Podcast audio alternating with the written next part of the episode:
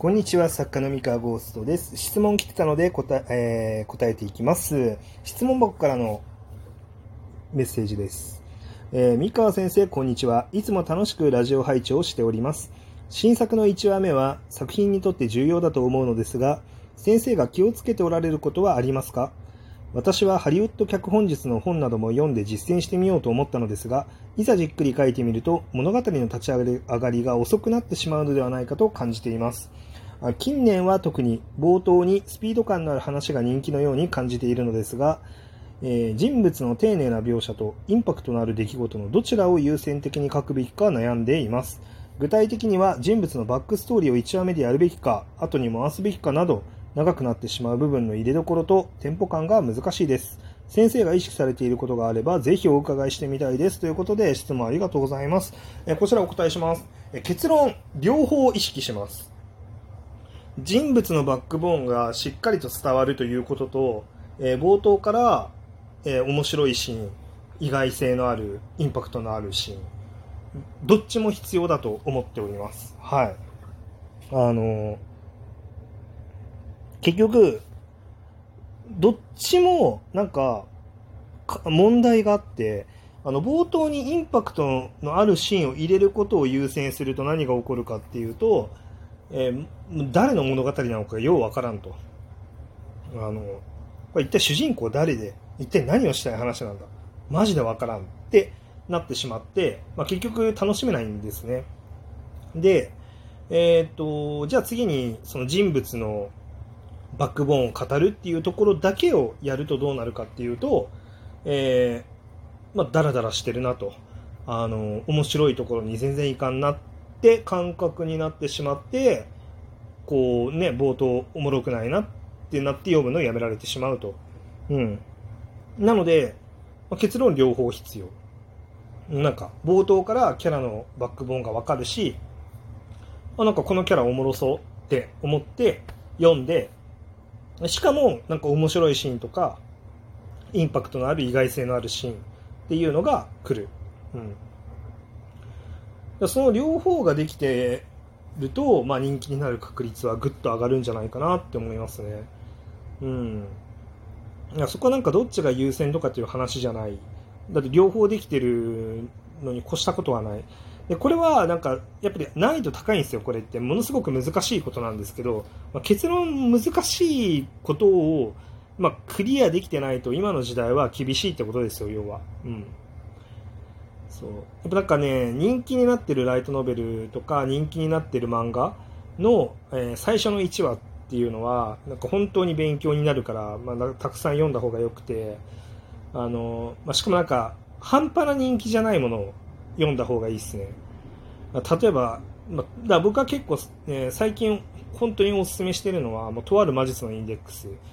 あのもう最近っていうレベルじゃない、もう十何年前の作品になっちゃうんで、最近ってレベルでは全くないんですけど、でもやっぱり、ライトノベル、ライトノベルの、まあ時代、ね、一時代を築いた、やっぱ代表作の一個なんですよね。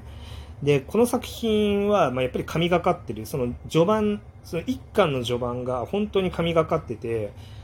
主人公のキャラクターもよくわかるし、意外な展開も詰まってるし、あの、世界観の面白さっていうのも冒頭に全部入ってる。で、それでいて、ちょっと可愛いヒロインの、そのインパクトあるすごいシーンみたいなところも全部プロローグに入ってるんですね。あの、本当に最高の1話なんで、これはね、ぜひ、もうバイブルにした方がいい。うん。正直、そのハリウッド映画の冒頭だったとしても、全然勝てる。その、インデックスより面白い冒頭を作れてるハリウッド映画少ないまでありますよ。も、もっと言うと。やっぱり1話の冒頭の面白さ、冒頭の出来の良さっていうのは本当にインデックスがもうゴッド・オブ・ゴッドで。でこれはやっぱり読んだ方がいいしあのそこから学んだ方が絶対にあの、まあ、他にもヒット作ってたくさんあるんですけどやっぱり多かれ少なかれ少なかれ 少なかれえー、っとなんかやっぱりなんかどっちかが欠けてるっていうことが多いんですね。そのなんかキャラクターの魅力があんまり伝わってこない。けど、インパクトはあるっていう冒頭の作品と、まあ、あの、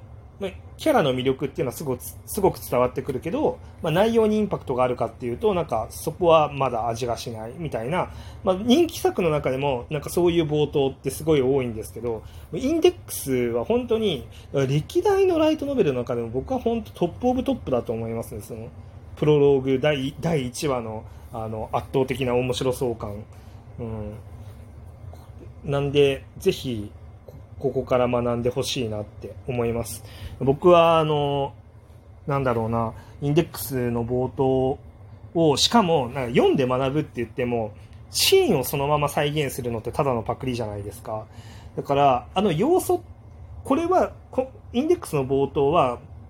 こうだから素晴らしいんだっていうのを理解した上で、じゃあそれを、その、肝骨だったりして、えっと、しっかりと自分の武器として作品に再現しを落とし込もうとした時に、めちゃめちゃ難しいんですよ、これ。あの、なんか、まんま再現するのは本当に簡単なんですね。まあ、例えばその主人公が、えっ、と、なんだ、こう、チンピラに追われてますみたいな で、追われてて、こう、で、その理由はヒロインをなんか、こう、助けたからで、で、だけどそのヒロイン助けるまでもなくめちゃめちゃ強くて、みたいな、なんかこう、インデックスの1話でやったことをそのまんま本当にそのまんまなぞるだけだったら誰でもできるしあのそれは別に僕だってできるんですけどただあのま要はそういうことではなくあのシーンを再現するんじゃなくて、えー、っとじゃあ自分が今から書こうと思ってるあのオリジナルの作品の冒頭をじゃあえっと、その世界観が伝わるように、主人公が伝わるように、ヒロインが伝わるように、まあ、それでいてインパクトあるある出来事が起こるようにっていうのを、まあ、この要素ですよね。この要素をどう表現するのっていうのを、こう、アイデア練って頑張ろうとしても、やっぱりなかなか再現できないんですよ。あの、まんま、まんま再現する以外の方法でしか再現するのってかなり難しい。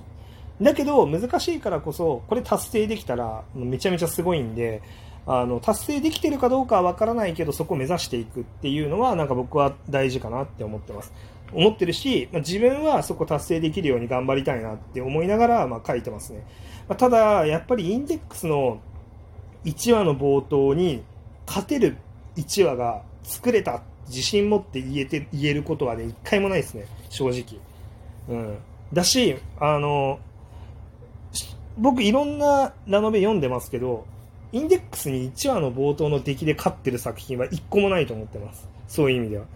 自分だけじゃなくて。あの、それぐらいガチですごい1話冒頭なんで、これは、なんかもし悩んでるんだったら、もう絶対1回は読んだ方がいい。なんなら1話の冒頭だけでもいい。あの、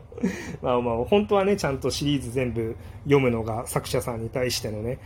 礼儀ではあるんですけど、まあでも、まあその礼儀という、僕らただの読者じゃなくて、まあ作家なわけなので、まあその、インデックスから何かを吸収しようって目的で読むのであれば、まあ、正直1話の冒頭だけでもいいんで、まあ、読んでみてほしいなと思いますね。神がかってる。うん。本当に神がかってる。あの、セールス的にはインデックスより、インデックスよりも売れてるとされてる作品って、まあ、いくつかあると思うんですけど、それらよりもやっぱり1話の冒頭っていうとこだけで言うと、本当に群を抜いてて、多分ないと思いますね。ここれに勝る冒頭。まあ、もちろんね、ジャンルがあのそれぞれの作品で全然違うから、あの、ラブコメの冒頭としてめちゃめちゃ優れてるっていうのと、あの、バトルものの冒頭として優れてるってそもそも全然違うので、まあ、一概には比較できないんですけど、まあでもとにかくすごかった。うん。なんかインデックスの冒頭の話しかしてないですね。まあでも、結局そういうことなんですよ。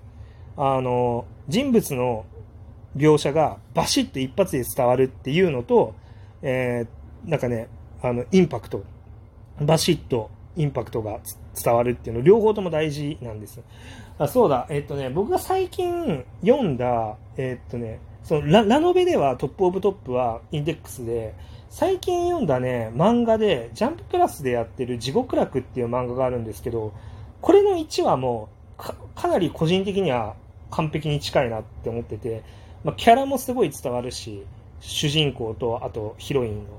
の。うん、キャラもすごい、ああ、なるほどねっていう感じでぐっと伝わって、で、世界観の特殊性みたいなのも一発で伝わって、で、そしてその主人公が何どういう生き方をしてきて何をやりたい人物なのかっていうのもセットアップが綺麗に進んでるんですよ。あの、ジャン、そうですね、ジャンプラの作品結構いくつか人気作あると思うんですけど、あの、怪獣8号とかね、推しの子とかね、なんかいろいろあるけれども、正直僕1話の出来で言ったらその中では地獄楽が本当に頭一つ抜けてるなって感じましたね。本当に面白かった、1話の。だから、まあ、そうですね。うんまあ、この辺りを読んでもらって、ちゃんとそのキャラの掘り下げっていうのと、えー、印象的なシーン、インパクトのあるシーンっていうのは両立できるんだよっていうことを結構自分の中であのしっかりと理解して、まあ、それをいかに工夫して自分なりの作品としてあの再現できるのかっていうのを突き詰めてみる。でただ、まあ、簡単ではない。簡単ではないけど、まあ、そこを努力してみるしかないんじゃないかなっていうふうに思ってます。はい。というわけで、まあね、僕もその、そこに関しては本当に道半ばなので、もう本当に次の作品とかどうしようかなって、1話のね、書き出し、まあすごい考えてますけど、まあ、